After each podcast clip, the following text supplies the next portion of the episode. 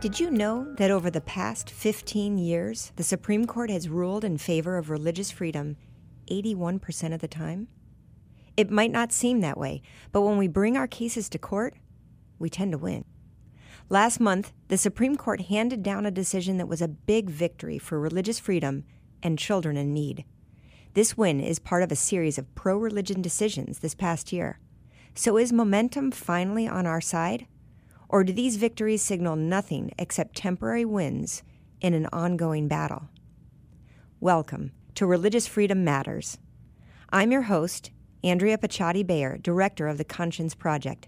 Joining me by phone is Joan Desmond, senior editor of the National Catholic Register. Always great to work with you, Joan. Love to be with you too.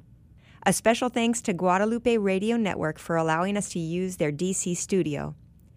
Joining us in studio is Lori Windham, senior attorney at the country's premier religious freedom law firm, Becket Law.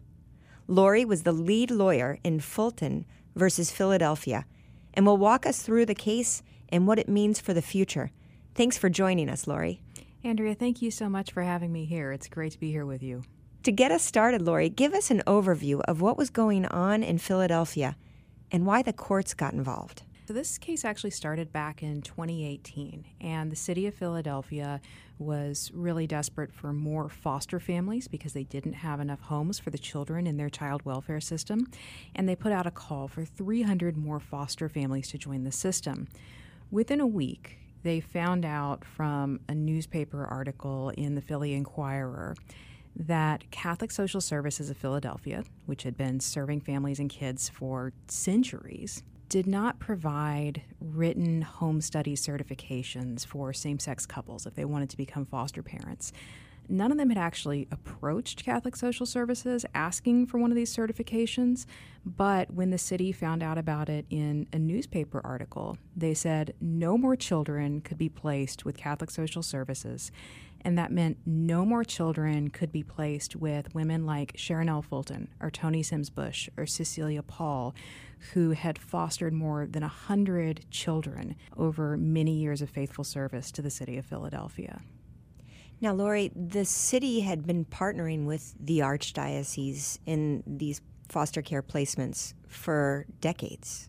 That's right. The Archdiocese was actually there doing this work a long time before the city was.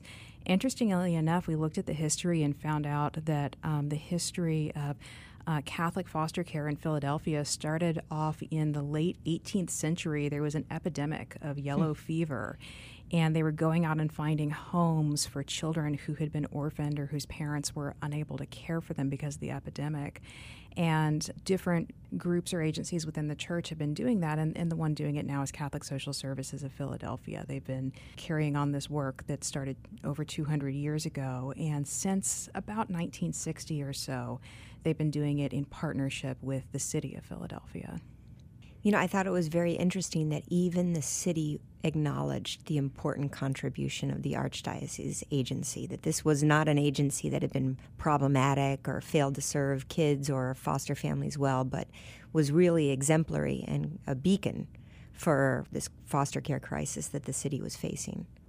That's exactly right. They called Catholic Social Services a point of light in their foster care system, and that was something that actually got quoted by the Supreme Court in its opinion. Now, Joan and I were talking a little bit about this case and some of the other facts. Joan, do you want to ask some of the, the questions that were concerning to you about what led Becket and these plaintiffs to go to court?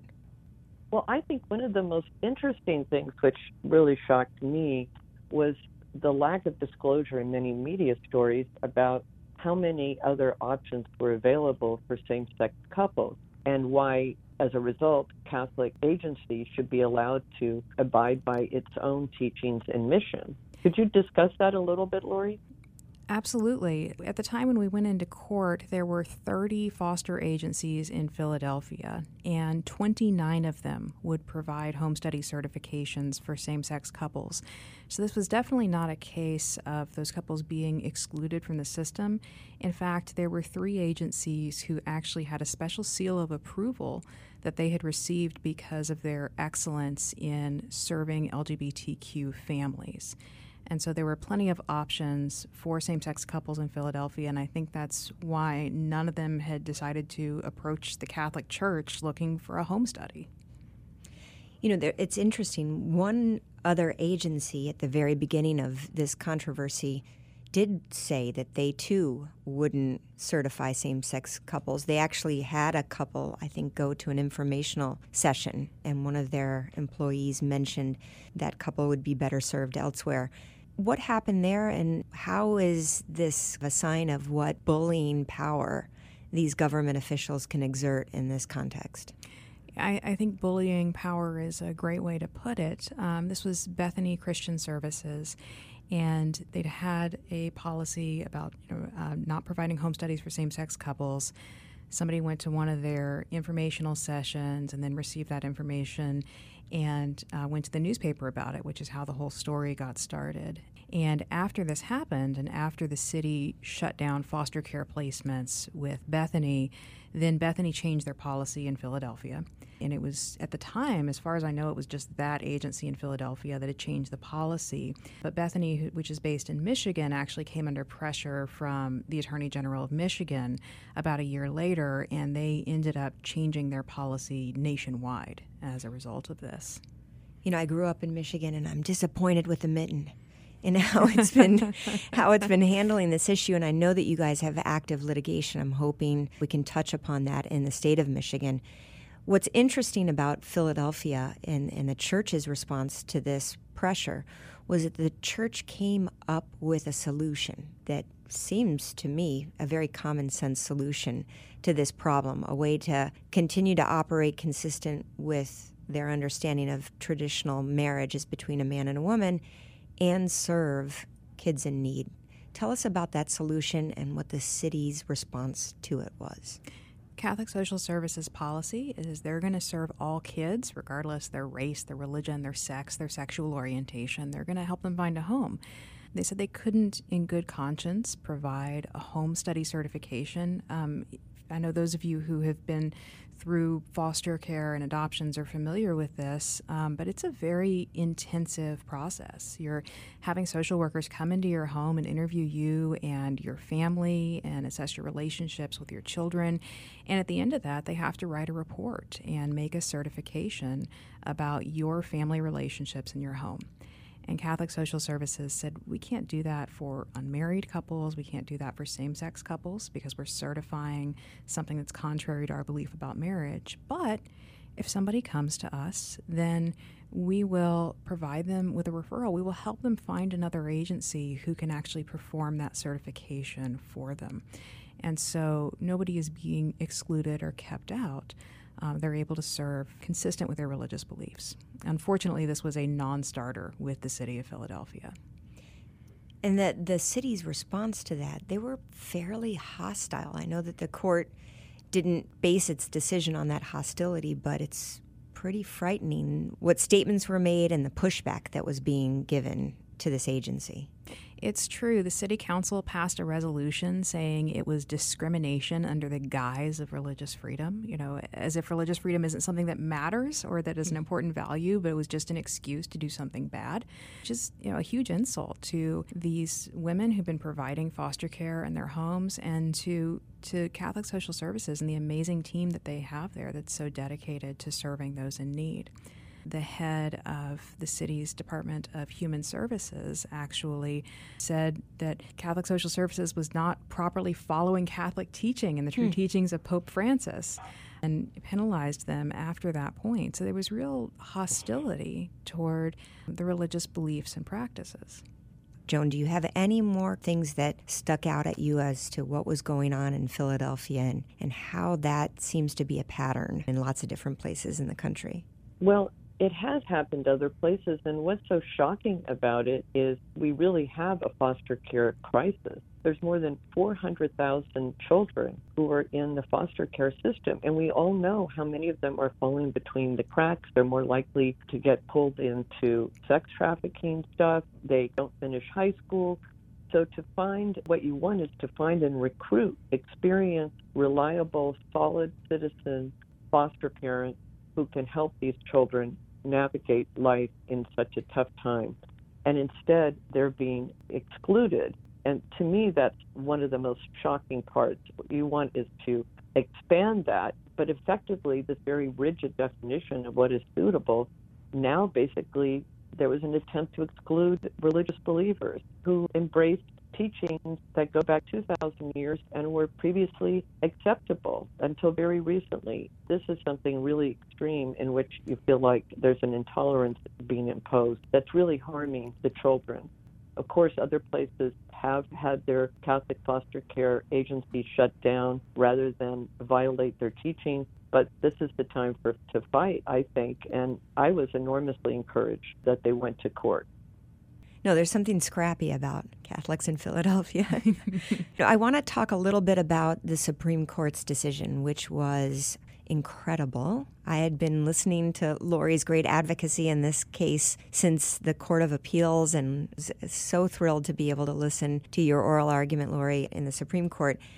And now we've got the decision, and it's amazing. Many of our listeners aren't lawyers, but Lori, can you make the court's decision user friendly for our listeners to be able to understand its significance, not just in Philadelphia, but for moving forward on these very difficult controversies?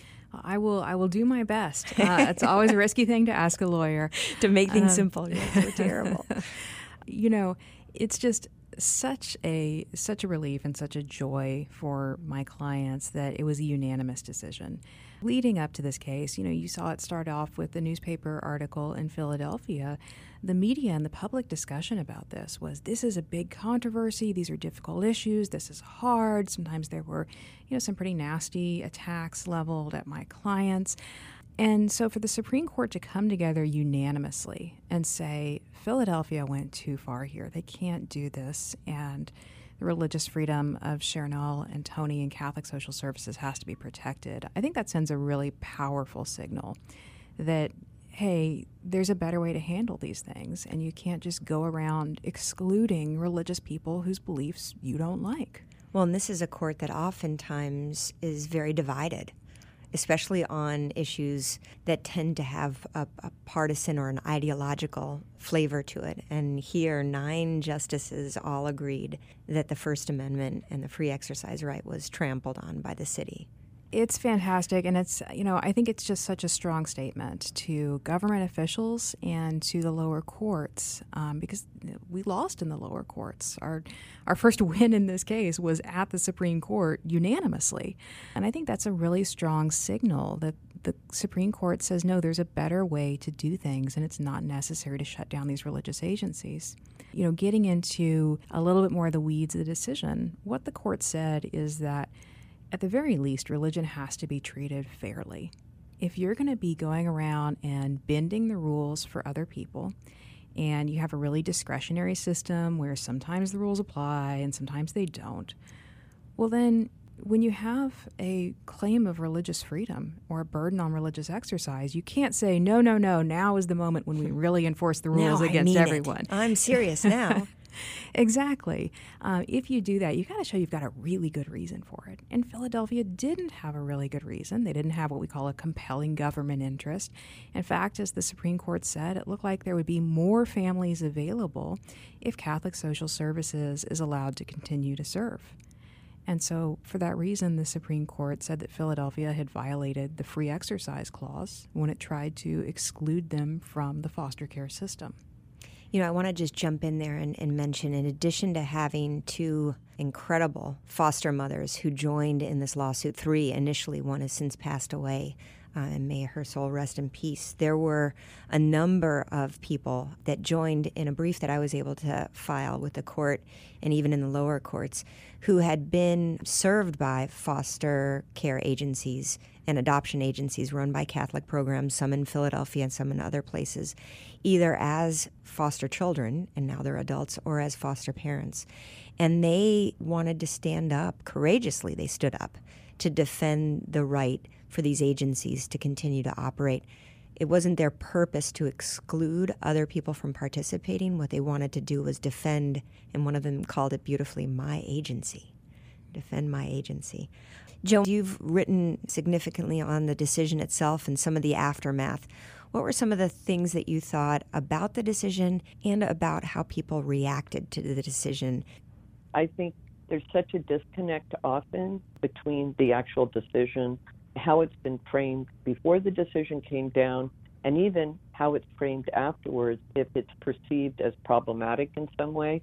I noticed, for example, that the fact that we had a unanimous decision initially with the decision that sided with the Catholic agency, that was seen as very problematic because of this very argument that either you have complete support for non discrimination in every case that's government's compelling interest, or you don't. There's nothing in between. And the idea that government has a compelling interest, which includes non discrimination, but also requires nuance and flexibility in a particular situation like Philadelphia, where there were other options for same sex couples, well, that's important too. And I think that nuance is so often missing, isn't it, Lori? Uh, Joan, I think that is really well said. You know, the problem is, and I've been doing this a while, I've sued a lot of government officials. Good for you. But, you know, if you tell the government, okay, if you say the word discrimination, then you've got a compelling interest and you win your case, guess what word they're always going to say?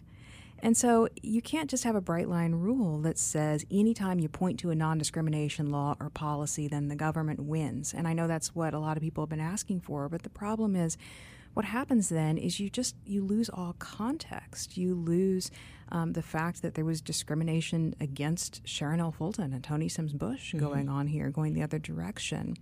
Uh, and you encourage officials to just expand the definition of discrimination to mean things that would have been unthinkable five or ten years ago. Well, and when you throw that kind of blanket rule, you close out of the public square really important agencies like Philadelphia's Catholic Social Services. They're going in there and responding to needs, oftentimes in partnership with their local or state governments. But part of what is motivating people through their faith is this desire to serve the other. And I think it's important that we can, like you said, Joan, appreciate the nuance for the good of society. I think as a journalist, what's happening is that people see the headlines, they get this negativity, let's say, in this decision, or when I think a lot of media journalists uh, who cover this from the court and they tend to have a particular frame politically, ideologically on these things, then the headlines did change in some cases for just kind of a neutral headline from a kind of negative headline to a neutral headline. But nevertheless, I think what's so important is that people need to read more about this so that they really have an understanding.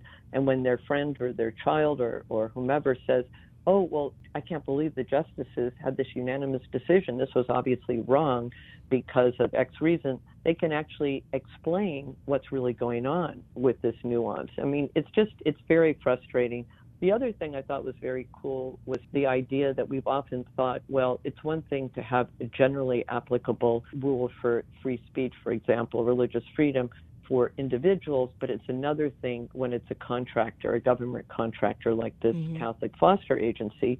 And what we discovered is that they also have rights.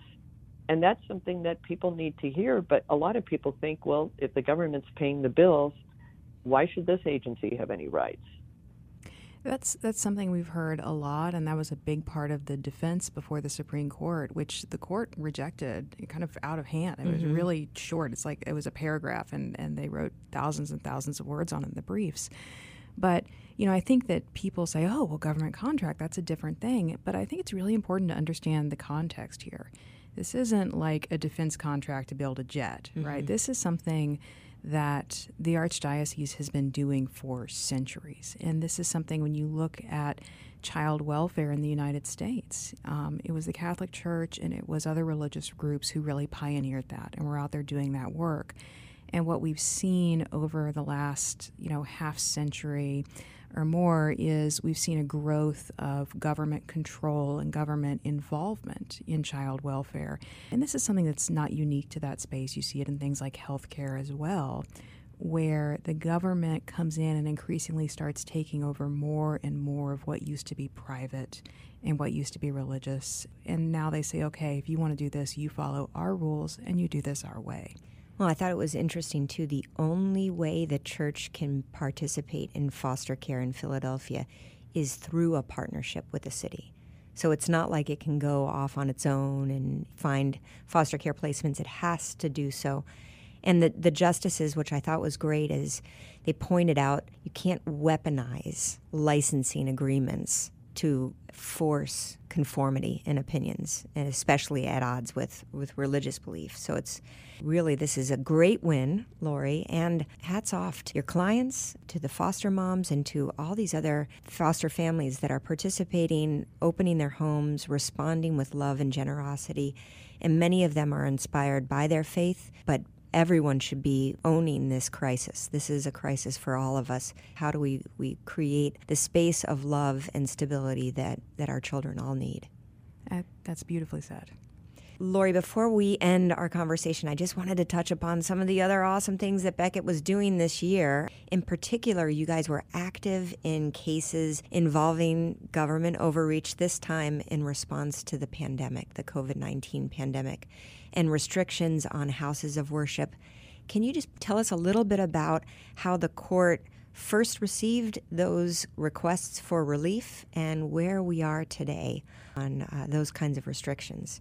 Absolutely. It's been a really interesting evolution. So, this started off actually about this time last year uh, when we were, what, two or three months into lockdowns. And the first case goes up to the Supreme Court of a church that had been restricted and shut down in its worship, and the Supreme Court rejected it. And then another case went up that I actually thought was really compelling. It was out of Nevada, and the casinos had reopened, and they actually had a picture of the governor like downtown on the strip. And those were allowed to reopen, but churches still had very strict limitations on their capacity. And the Supreme Court rejected that one too last summer, which was just a, a real disappointment um, because it seemed like the court was not applying what we thought the rule ought to be, which is if you're going to make exceptions for other reasons, then you need to treat religion fairly and with respect. And then that changed dramatically in November. We were involved in a case for Agudath Israel of America. It was paired for a case for the Diocese of Brooklyn. And what happened was Governor Cuomo had basically drawn circles around certain areas, which were Orthodox Jewish areas hmm. in New York City, and said, These are areas that are at high risk, and so we're going to have extra strong restrictions in that area. And so you could have 10 people in a cathedral that would seat 1,000. You could have 10 people in a synagogue that would seat 400. Whereas you could be in an office building nearby and have many more than that. And so this went up to the Supreme Court, and it was almost midnight the day before Thanksgiving. Excellent timing. it was. And the Supreme Court, for the first time, struck down a COVID restriction and said, you know, look, if you're going to open up bike shops and acupuncture and, you know, electrochemical manufacturing, uh, you need to also respect religious exercise and respect the importance of this. And since that time, we've actually seen a series of decisions from the Supreme Court reinforcing that standard. You know, coming up to the, the Tandon case, which I believe was in March, so about a year into the pandemic where the Supreme Court said to California, look, this ought to be obvious by now. If you're going to go around making exceptions or not regulating other kinds of assemblies, then you have to respect and protect houses of worship. You have to treat them as least as well as you're treating shopping malls. And the court said that very forcefully, which was great news. And you saw shortly after that happened, the states that still had really strict capacity limits on houses of worship very quickly started to lift those. And so it really made a difference in how churches were being treated. And I think it will make a big difference in First Amendment law going forward. Joan had mentioned before that there's an argument that people make about, well, you know, houses of worship, when you gather for extended periods of time, there's greater risk of the transmission of the coronavirus. So, of course, there should be greater sensitivity. But there's a lot that's been done within churches, particularly within the Catholic Church, to make sure that people are safe when we gather for Mass and for other sacraments. And Joan, how have you seen the media embrace care that the houses of worship and church communities have done to make sure that people are safe? Let me just say, I think several groups, including the Thomistic Institute, did a really fabulous job of really bearing down on the issues. You have hand washing, social distancing, mask wearing, and of course, for Catholics, we want to receive Holy Communion on the hand versus the mouth. So there were a lot of issues there, and you also had a kind of a downstream effect on schools. So you had an indirect effect with the closing of worship, also affected schools. So there was a lot going on. I was just so impressed with how the church pivoted and I think even mainstream media was impressed. The church showed a huge amount of grit, as did some other religious denominations. In particular, I think, speaking as someone who lives outside of California, let me just say, in the early days, for example, the Chronicle was clearly outraged to see if there were any religious worship taking place of any type. The irony is that the city attorney in San Francisco at one point was policing Catholic churches to make sure there weren't secret wedding ceremonies mm. going on. And people were being told to, to leave if they had had some secret wedding service, however small. But that same city attorney later was suing the Board of Education for failing to open schools. Hmm. So that's how far we have come in the course of the pandemic. And Archbishop Cordileone, hats off to him, some of this was optics. The optics were important too. When he was told he could only have 12 people in the cathedral, which of course 2,000 plus people hmm. could have been there, not even 12 people in the cathedral, only 12 people in an outdoor service. Truly bizarre. Absolutely ridiculous. He had 12 different pastors holding 12 different masses in the cathedral courtyard with 12 people at each mass. So, so Scrappy so, can be found in San Francisco as well. I mean, literally, you can't make this stuff up. But, but honestly, to me, it was enormously important. And then, of course, hats off to Bishop DiMarzio, who, as you know, Lori, filed suit to challenge that. And I was so impressed by, again, the grit and determination of pastors. I'm thinking in particular of Monsignor Cassato, an old Italian parish, and he had put $50,000 into the school for social distancing. He was so committed to getting these kids back to school, equally committed to having his parish community available for worship. And nobody fought harder legally, respectfully, logically.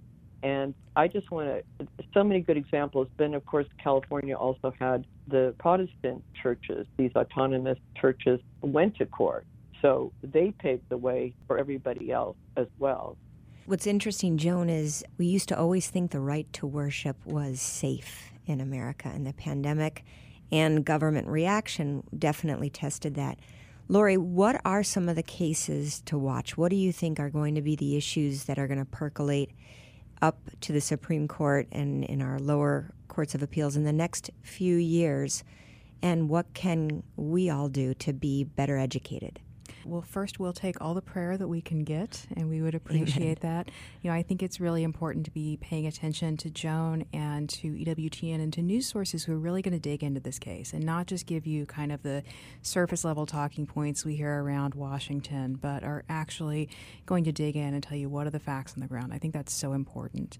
You know, a couple of things we're watching right now we have a petition at the Supreme Court. We won't find out till the fall whether they're going to take it, um, but it's out of New York and once again involves Governor Cuomo requiring orders of nuns and churches to cover even surgical abortion as part of their health care plan. Mm and you know you thought the contraceptive mandate was bad. They decided it wasn't nearly bad enough and they needed to go even farther. Just a heartbreaking situation. And the new york state courts were just rubber stamping what the government had done there. And so we've asked the supreme court to review that and to protect religious freedom. We'll hear in the fall if they're going to do that.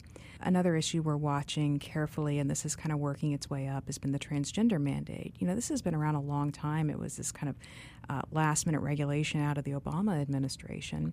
But doctors and hospitals can be liable if they would, say, provide hormones to a teenager who had a hormonal imbalance, but they would not, for reasons of conscience or just medical judgment, not provide cross sex hormones to a teenager who's undergoing a gender transition uh, or if they would provide a hysterectomy to remove cancer, but not a hysterectomy to an 18 year old who is transitioning. And uh, this law has, you know, has some really scary penalties and consequences for those in the healthcare profession. It's been enjoined by a federal court, but we're waiting to see what's going to happen with it going forward.